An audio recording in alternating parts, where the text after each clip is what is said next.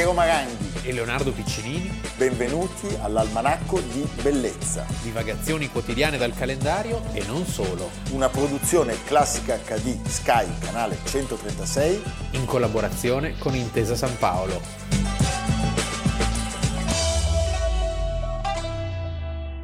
France avait lu dans François qu'un Américain avait mis 9 minutes 45 secondes pour visiter le musée du Louvre. Ils décidèrent de faire mieux.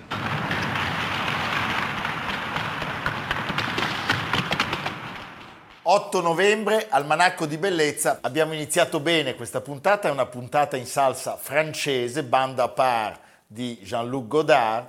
I ragazzi che corrono, che corrono nel, nei saloni del Louvre per dire cosa. Potremmo farlo anche a Brera di correre. Beh, È una grande. Ma ci, ma sono- si mette po'. beh, ci si mette meno, diciamo. meno. meno. Però, Però un giro intorno. si, si può fare un giro intorno alla statua di Napoleone. Eh? Eh, beh, poi noi sappiamo che correremo tutti Anche su nelle sale, da speditamente. Mantegna, Raffaello, Certo. Caravaggio e ritorno. Tintoretto. Tintoretto. Tintoretto. Sì, sì, Tintoretto, Eh, sì. Ritrovamento de- della Corpo salva di San Marco. del corpo di San Marco, quadro pazzesco, ma invece oggi noi parliamo del museo del Louvre, il museo più importante al mondo. Che non naviga in buone acque, eh. se, se ne parla poco. E beh, immagino perché con quello che incassavano il Covid per loro deve essere stata una mazzata cinesi. pazzesca. Cioè il Louvre incassa come tutti i musei statali italiani messi insieme. Il Louvre in casa. Il Louvre è sempre oltre ogni Oltre, statistica, 10 oltre. milioni di visitatori. Sì, E poi hanno una macchina organizzativa pazzesca. Infatti aveva, fatto, aveva aperto il franchising nel Louvre a Abu Dhabi. Abu Dhabi. C'è anche Cioè- la famosa sparizione del quadro, il Salvator Mundi, che non sa dove sia Ah, sì, finito. sì, sì, sì, sì. Vabbè, ma perché noi parliamo di- del Louvre oggi 8 novembre? Perché l'8 novembre del 1793, quindi siamo negli anni della rivoluzione, questo è importante ricordarlo, che perlomeno con tutte le teste che vengono tagliate No, si fa un grande museo per il popolo. Vabbè. Eh, questa È per quello che ci ricordiamo ancora della rivoluzione, che Oh. si festeggia le 14 juillet, perché la dichiarazione dei diritti dell'uomo, l'apertura del Louvre. aprono il Louvre. Aprono il Louvre. Cioè i francesi finalmente possono entrare in quella che era stata per molti secoli la reggia del potere, del potere assoluto francese, che si era poi trasferito a Versailles, come sappiamo, per vedere un museo, un museo per il popolo. Cioè una- un atto di restituzione. E eh, noi colleghiamo il Louvre a Napoleone, che ingrandirà questa Certo. idea. Però tu pensa che è il primo museo al mondo, il Musée Français si chiama, lì è la mente è David, e suoi collaboratori, ma c'è dietro a lui, che è il grande rivoluzion- artista rivoluzionario. È il primo museo aperto a tutti. A tutti. Eh, C'erano già stati dei musei aperti al pubblico, ma per pubblico si intendevano i studiosi, i collezionisti, gli antiquari, cioè i musei di Firenze, dei Lorena, I parenti. i parenti, perché erano musei di eh, società aristocratiche, Certo. quindi non c'era l'uguaglianza. Qui invece eh, il museo diventa un'istituzione di interesse pubblico come fosse la scuola, aperto e amministrativamente inserito nel sistema dell'educazione, ma soprattutto c'è una cosa che ne fa veramente eh, un museo moderno come lo intendiamo oggi, per la prima volta ci sono i cartellini delle opere, 500 opere, il primo nucleo, visite guidate, Beh, catalogo tascabile a buon prezzo e le opere divise per scuole. Si inizia con tre scuole, cioè italiana, fiammingo olandese e E francese. francese per forza. E francese. Ed è quindi qualcosa di molto emozionante, pionieristico. molto Sì. Beh, oggi sappiamo che il Louvre ospita circa esposte 35.000 opere, anche se sappiamo che ne possiede 620.000, Sì. che sono affidate appunto alla sua, alla sua custodia. Perché poi Napoleone ne farà un, un altro record, cioè il primo museo universale dove è rappresentata tutta o quasi tutta la storia dell'arte. La storia dell'arte. È il museo dei record ed è un museo che non ha paragoni. In effetti visitandolo ti rendi conto che ci sono tantissimi musei, anche simili, anche Sì, eh, cioè, penso all'Ermitage. musei vaticani, l'Ermitage, L'Ermitage, i musei vaticani. hanno quella, quella, Però, però- quell'ampiezza, però si vede che, sono- che nascono da collezioni messe insieme. Non c'è questo intento fin dall'inizio così autenticamente pedagogico. E lasciami dire, dopo Waterloo, la Francia restituirà molti dei capolavori razziati durante le campagne Sì. di Napoleone, ma non tutti, cioè molte cose resteranno lì. Anche questo è un fatto importante. Erano troppo grandi o erano meno considerate. eh, Ogni tanto c'è qualcuno che alza la mano e dice mi dovete Sì, restituire. ma soprattutto è rimasto tutto quello che era nei musei di provincia, perché se il Louvre aveva le truppe eh, inglesi che difendevano eh, questo sistema di restituzione, perché i cittadini sappiamo che protestavano fuori dal museo, dicendo no, no, non fatele partire, e c'erano però le truppe di Castlereagh messe lì Per- per- a, a difendere Ca- Canova eh, che, che por- riportava le opere in Italia. Ma nei musei di provincia, a Tours, a Rennes, a Rennes c'è un quadro di Rubens meraviglioso che tra l'altro Jeff Koons ha, us- ha usato adesso per una sua opera. E ci sono delle opere di Tintoretto, di Veronese, a Rouen. A Rouen c'è un veronese bellissimo, ad esempio. Eh, a, a Tours c'è la predella di San Zeno di Mantegna. E in tutta la provincia francese è pieno di quadri che non sono mai stati riportati indietro. Che non sono e mai di stati disegni. riportati indietro. Sì. L'origine del nome Louvre non si conosce esattamente. Potrebbe essere Louvre, l'opera, il capolavoro, il capolavoro, come- sì.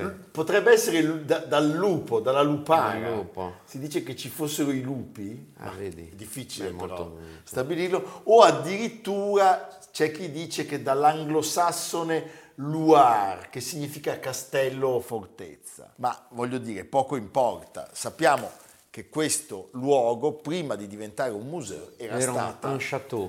era stata la dimora di grandissimi Era re stato prima una grande fortezza di cui rimangono i resti ancora oggi visitabili nei sotterranei di Filippo Augusto e siamo nel XII secolo. E poi sarà Francesco I, reduce dalle grandi vittorie da- da- di- d'Italia, quello nostro, Sì. quello che ci ha portato via il- sì, il nostro Leonardo. a volerne fare un castello rinascimentale e tutti i successori eh, ingrandiranno, ingrandiranno. Tu piano piano. Suo nipote, no, non è suo nipote in realtà, il primo Borbone aveva sposato una nipote.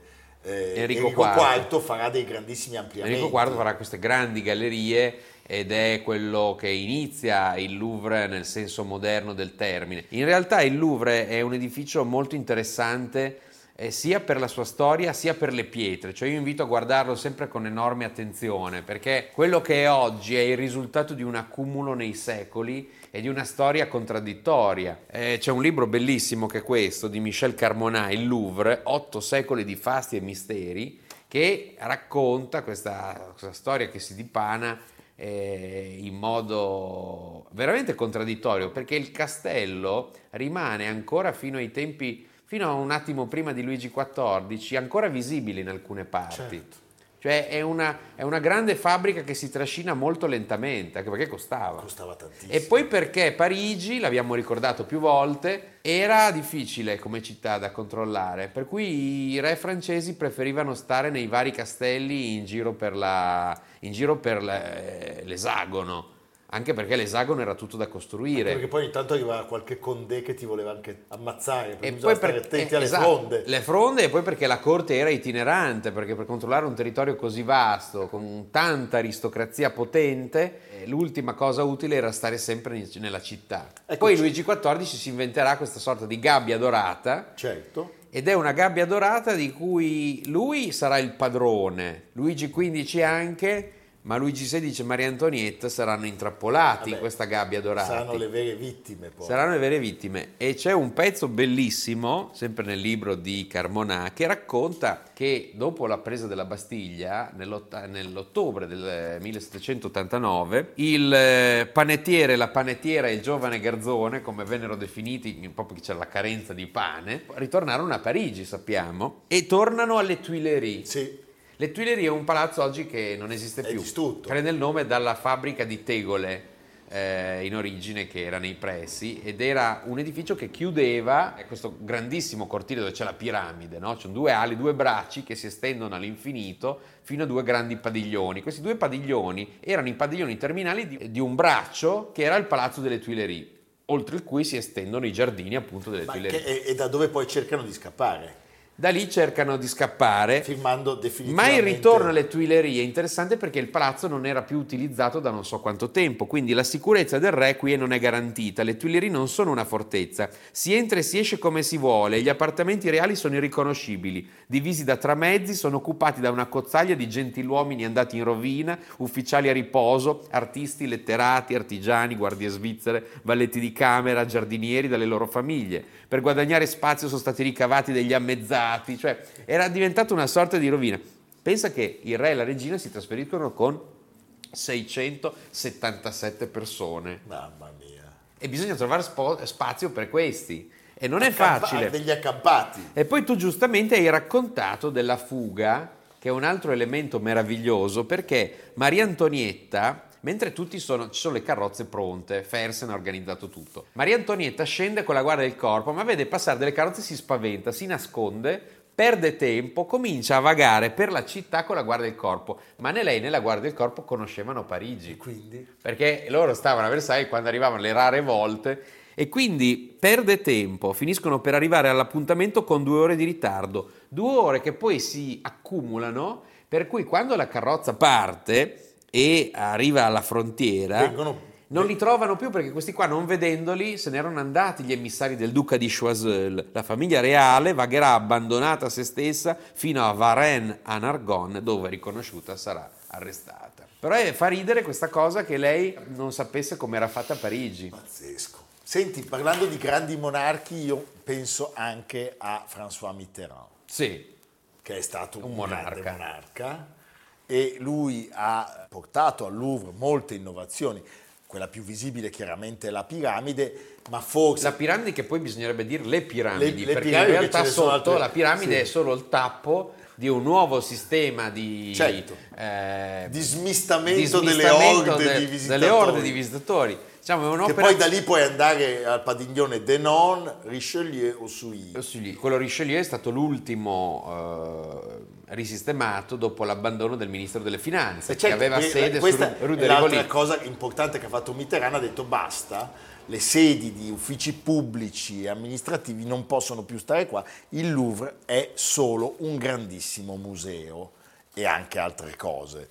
Perché poi sappiamo che per esempio la domenica quando non puoi sbattere la testa da nessuna parte per comprare un regalo o, o da mangiare o qualsiasi cosa, a Parigi si trova sempre, però sotto al Louvre nel carosello si trovano un sacco di cose. Carousel du Louvre. Ecco, senti Leonardo, eh, vogliamo parlare di qualche opera, è impossibile citare le opere del Louvre, però del Louvre colpisce l'impianto originario, come hai ricordato tu, i fiamminghi, i francesi e gli italiani. Ad esempio, ritornando sempre alla struttura che, che mi colpisce sempre molto, eh, intanto le sale, cioè ci sono ancora le sale, quelle originali della fase ancora cinquecentesca con le cariatidi eh, di Jean Goujon, che Goujon, grande che imitano, Goujon. che imitano, che imitano la- l'Ereteo di Atene e poi la Galleria d'Apollon, e le sale affrescate da questi artisti del Seicento che Romanelli su tutti che eh, erano artisti italiani, quindi lo Certo. stile italiano e poi queste vastissime sale ricchissime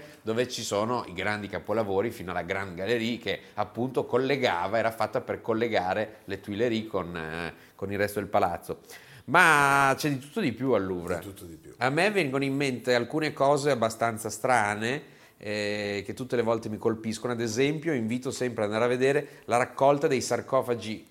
Quelli egizi sono bellissimi, ma quelli fenici, Fenici. sono con queste facce meravigliose, sono dei grandi ritrattoni di Botero eh, in, in granito, oppure anche le collezioni di cammei, ci sono i più bei cammei della romanità, la collezione Carpegna che venne sottratta al Papa e si trova lì e vabbè tutta la pittura Vabbè. è inutile dirlo, C'è la Gioconda, la Gioconda, Baldassare Castiglione, c'è la Pietà, scusa, la Pietà C'è- di Rosso Fiorentino che è uno dei quadri ma certo, folgoranti, eh? E poi ci sono le grandi histoire della, della Francia, Certo. dalla zattera della Medusa Ah. alla libertà che guida il popolo, quindi e Géricault della Croix, quel ritratto di quel signore con le mani porcine di Angre, non mi ricordo come si chiama, di fianco al bagno turco, sempre Sì. di Angre. E poi una collezione straordinaria di oggetti rarissimi e lussuosissimi fatti a Milano nel Cinquecento che si conservano nella Galleria d'Apollon, che è stata una delle ultime a essere restaurata, provenienti dalla collezione di Filippo V eh, di Spagna.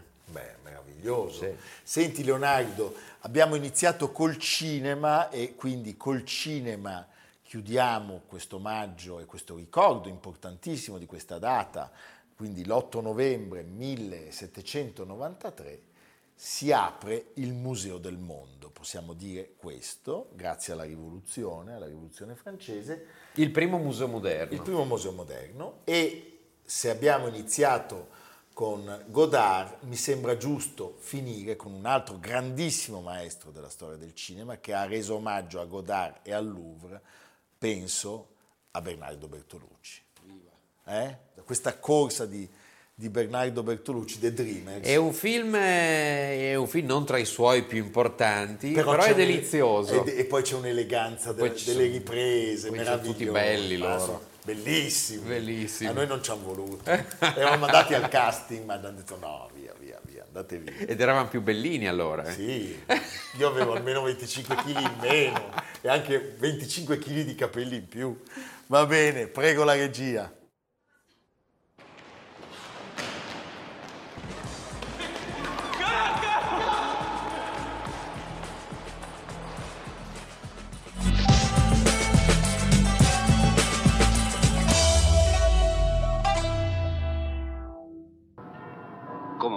Pensare mai che Simone t'amava tanto? Sapeva che gli era successo qualche cosa che l'aveva cambiato. Lui che era così buono. Però io non potevo sapere che la causa eri proprio tu. Non è vero. Rocco, non è vero. Solo un uomo ridotto alla disperazione. Fa quello che ha fatto lui l'altra notte. Solo un uomo vile e crudele come lui. Io ti amo, Rocco. Non mi credi. Ma non capisci che allora è tutto inutile, non vale la pena. Non credo più a niente. Ti prego, Rocco, ti supplico, se continui a parlare così mi butto di sotto. Mi ammazzo, hai capito? Nadia, Nadia, No. senti. Nadia, Nadia, fermati. Nadia, senti. No, Rocco, lasciami! Amor di Dio. Voglio morire! Nadia! Nadia, fermati. Nadia. Lasciami, ti supplico, lasciami! Ah, Leonardo, abbiamo detto puntata in salsa francese, ma da milanesi, nazionalisti, patriotti, eh, chiudendo con Bertolucci, abbiamo aperto con Visconti. Eh L'abbiamo visto sulle guglie del Duomo, lui e Annie Girardot, perché l'8 novembre, oggi, è il compleanno di Alain Delon. Ed è giusto iniziare è suo, con Visconti. È il suo primo grande film. È il suo primo grande film. 1960, Rocco, e i Rocco suoi i suoi fratelli, fratelli. tratto da un'opera di eh, Giovanni Testori, Certo, Il ponte della il ponte Ghisolfa. della Ghisolfa. E ricordiamolo, Alain Delon avrebbe detto col suo italiano meraviglioso, quello che poi nelle orecchie del mondo Annabella. è Annabella, la pubblicità delle pellicce con la Bellucci, avrebbe detto, parlando di Visconti di quegli anni, a me questo Lucchino mi ha insegnato tutto, eh, mi ha insegnato tutto, io non sarei niente. Ed è vero che questo personaggio stupendo della storia del cinema del mondo ha avuto una, una carriera straordinaria, preceduta da un'infanzia molto dolorosa, perché lui a quattro anni è già solo e vive con Sì, una si è arrangiato. È uno che si è arrangiato, entra in collegio, poi ne cambia una quantità enorme, credo sei. Poi C'è- l'Indocina. c'è Mi sempre colpito questa cosa, l'Indocina. Sì, ma no, è, Lui è perfetto per la è guerra in fantastico. Indocina. Poi fa tu- tutti i mestieri del mondo, perché lui fa il cameriere, il commesso, il facchino, il Lui è come paracadutista. Anubi, ti ricordi Anubi? Ha questo sguardo Sì. da giovane, E devo proprio dirti, tagliente. pensando alla dipartita del simpaticissimo Jean-Pierre Belmondo, Sì. e ad Alain Delon, tu vedendoli potresti pensare il contrario, cioè che Belmondo abbia avuto, diciamo, una- una- un'esistenza molto più claudicante. E invece Belmondo? No, Belmondo è uno che stava molto meglio di Delon. Ah, ok. Cioè non ha patito l'inferno come, come Alain Delon. Belmondo che è mancato due mesi fa e ai suoi funerali ovviamente si è presentato Alain Delon, si è detto completamente devastato, cercherò di resistere per non fare la stessa cosa tra cinque ore. Non sarebbe male se ce ne andassimo insieme, è una parte della mia vita, abbiamo iniziato insieme 60 anni fa. Dai, stupendo. Un altro personaggio della storia del cinema che va citato oltre a Belmondo e a Visconti, quando si parla di Alain Delon, certamente è questa donna meravigliosa. C'est dommage Quoi qu'on ait commencé la journée en se racontant des blagues. Parce que maintenant, même si on se plaisait vraiment, on n'oserait plus l'avouer.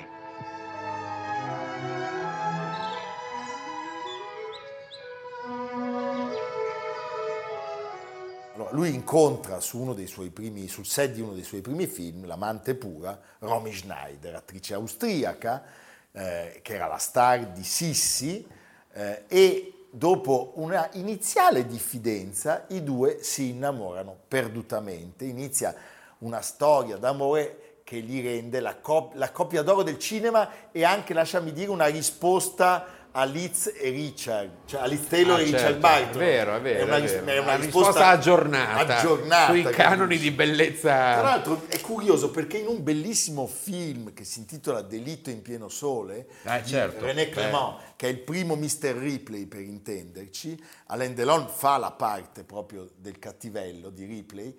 Alla fine del film, quando lui sta per essere scoperto, il film è fatto molto bene, ci sono delle scene, c'è anche Aveninchi tra l'altro, che fa una comparsa a Roma.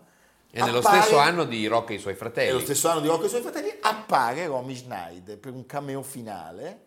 La storia d'amore tra i due sarà una storia dolorosa e intensissima che finirà qualche anno dopo e che però non impedirà a lui di volerla al fianco in un film mito che è La piscina. I film di Alain Delon Di Deré. di Deré. Allora, i film di Alain Delon sono tantissimi, se ne possono citare molti, da Zorro Sì, mm, Eh, personaggi, al Gattopardo. personaggi diversissimi tra loro. Certo. C'è tutto un filone che è quello poliziesco, io qui ho portato due, uno è Frank Costello Faccia d'Angelo, Faccia d'Angelo. il titolo vero è Le Samurai, molto più bello, e l'altro è I Senza Nome, due capolavori di Jean-Pierre Melville. Melville che è un regista Melville, meraviglioso, eh? diciamo. E Frank Costello, Faccia d'Angelo, che è le samurai, eh, perché poi eh, Jean-Pierre Melville è simpatico, all'inizio c'è una citazione del Bushido, che in realtà l'ha inventata di sana pianta, è proprio opera di Melville, che dice non c'è solitudine più profonda di quella del samurai, eccetto quella di una tigre nella foresta forse. E c'è questo personaggio solitario, killer, esecutore, in una Parigi livida, struggente, eh, ti viene la depressione se non fosse tutto così bello. Certo. E la fotografia di Henri Decae, una- un, grande, un grandissimo direttore della fotografia, e nel film c'è anche eh, Nathalie, eh, la sua seconda La grande, sua seconda grande donna, donna. Che eh, si è spenta tra l'altro lo scorso 21 Sì, gennaio. sì. Ecco, io perché devo sempre personalizzare, però voglio mostrarvi una Alain Delon che si chiama Piero. Vi conosco. Non credo, non giocano in borsa. A te non piace venire in borsa. Non ho ancora capito se è un ufficio, un mercato o un ring. E poi forse non è nemmeno necessario. Bisogna venirci spesso per capire. Se uno entra nel giro, si appassiona. Si appassiona a che cosa, Piero? Era l'eclisse di, di Antonioni, di Michelangelo Antonioni, mi piace aver mostrato Alain Delon e mi piace aver mostrato una donna stupenda perché Monica Vitti è splendida. Ha appena compiuto 90 anni, il Eh. nostro amico Fabrizio Corallo L'ha omaggiata con uno splendido documentario. che dovete fare in modo di vedere in Sì. qualsiasi È, è- è andato in onda su possibile. Rai e probabilmente su Rai Play, comunque viene, viene- viene più volte rimesso in onda e- ed è un grandissimo omaggio a una, a una delle icone del nostro cinema e non solo. Ecco, su a proposito di, questa- di queste sue compagne di, di- di vita, eh, in una recente intervista lui ha detto le donne della mia vita, cinque che sono tutte morte, penso a loro ogni momento, so che mi stanno aspettando e che ci ritroveremo lassù. Ammette che quando alla tv passa uno dei suoi film, se c'è una di queste donne che recita non posso guardarlo. Fa- Non posso guardare la piscina con Romy, il samurai con Natalie, esecutore oltre alla legge con Mireille e Mireille Mireille- Dark. Mireille Dark. Quindi insomma... Alain ha confessato di avere una nuova compagna oggi, una nu- gentile signora giapponese dal nome Hiromi. Da Romy a Hiromi. da Romy ai Romy, ma scusa, questo è che genio, Pazzesco. che genio che sei. Che intuizione. che intuizione fondamentale. Senti, un altro film italiano eh, che vogliamo mostrare al pubblico è La prima notte di quiete. Scusa. Scusa? Do you speak English? Oh, fine. Perhaps you can tell us where we are. In Rimini, Rimini? Where's that exactly? to the north, halfway between Ancona and Venice. Incredible. Here, have a nip. Are you English? Oh, thank God for that. Do you think we could find a mechanic up the way?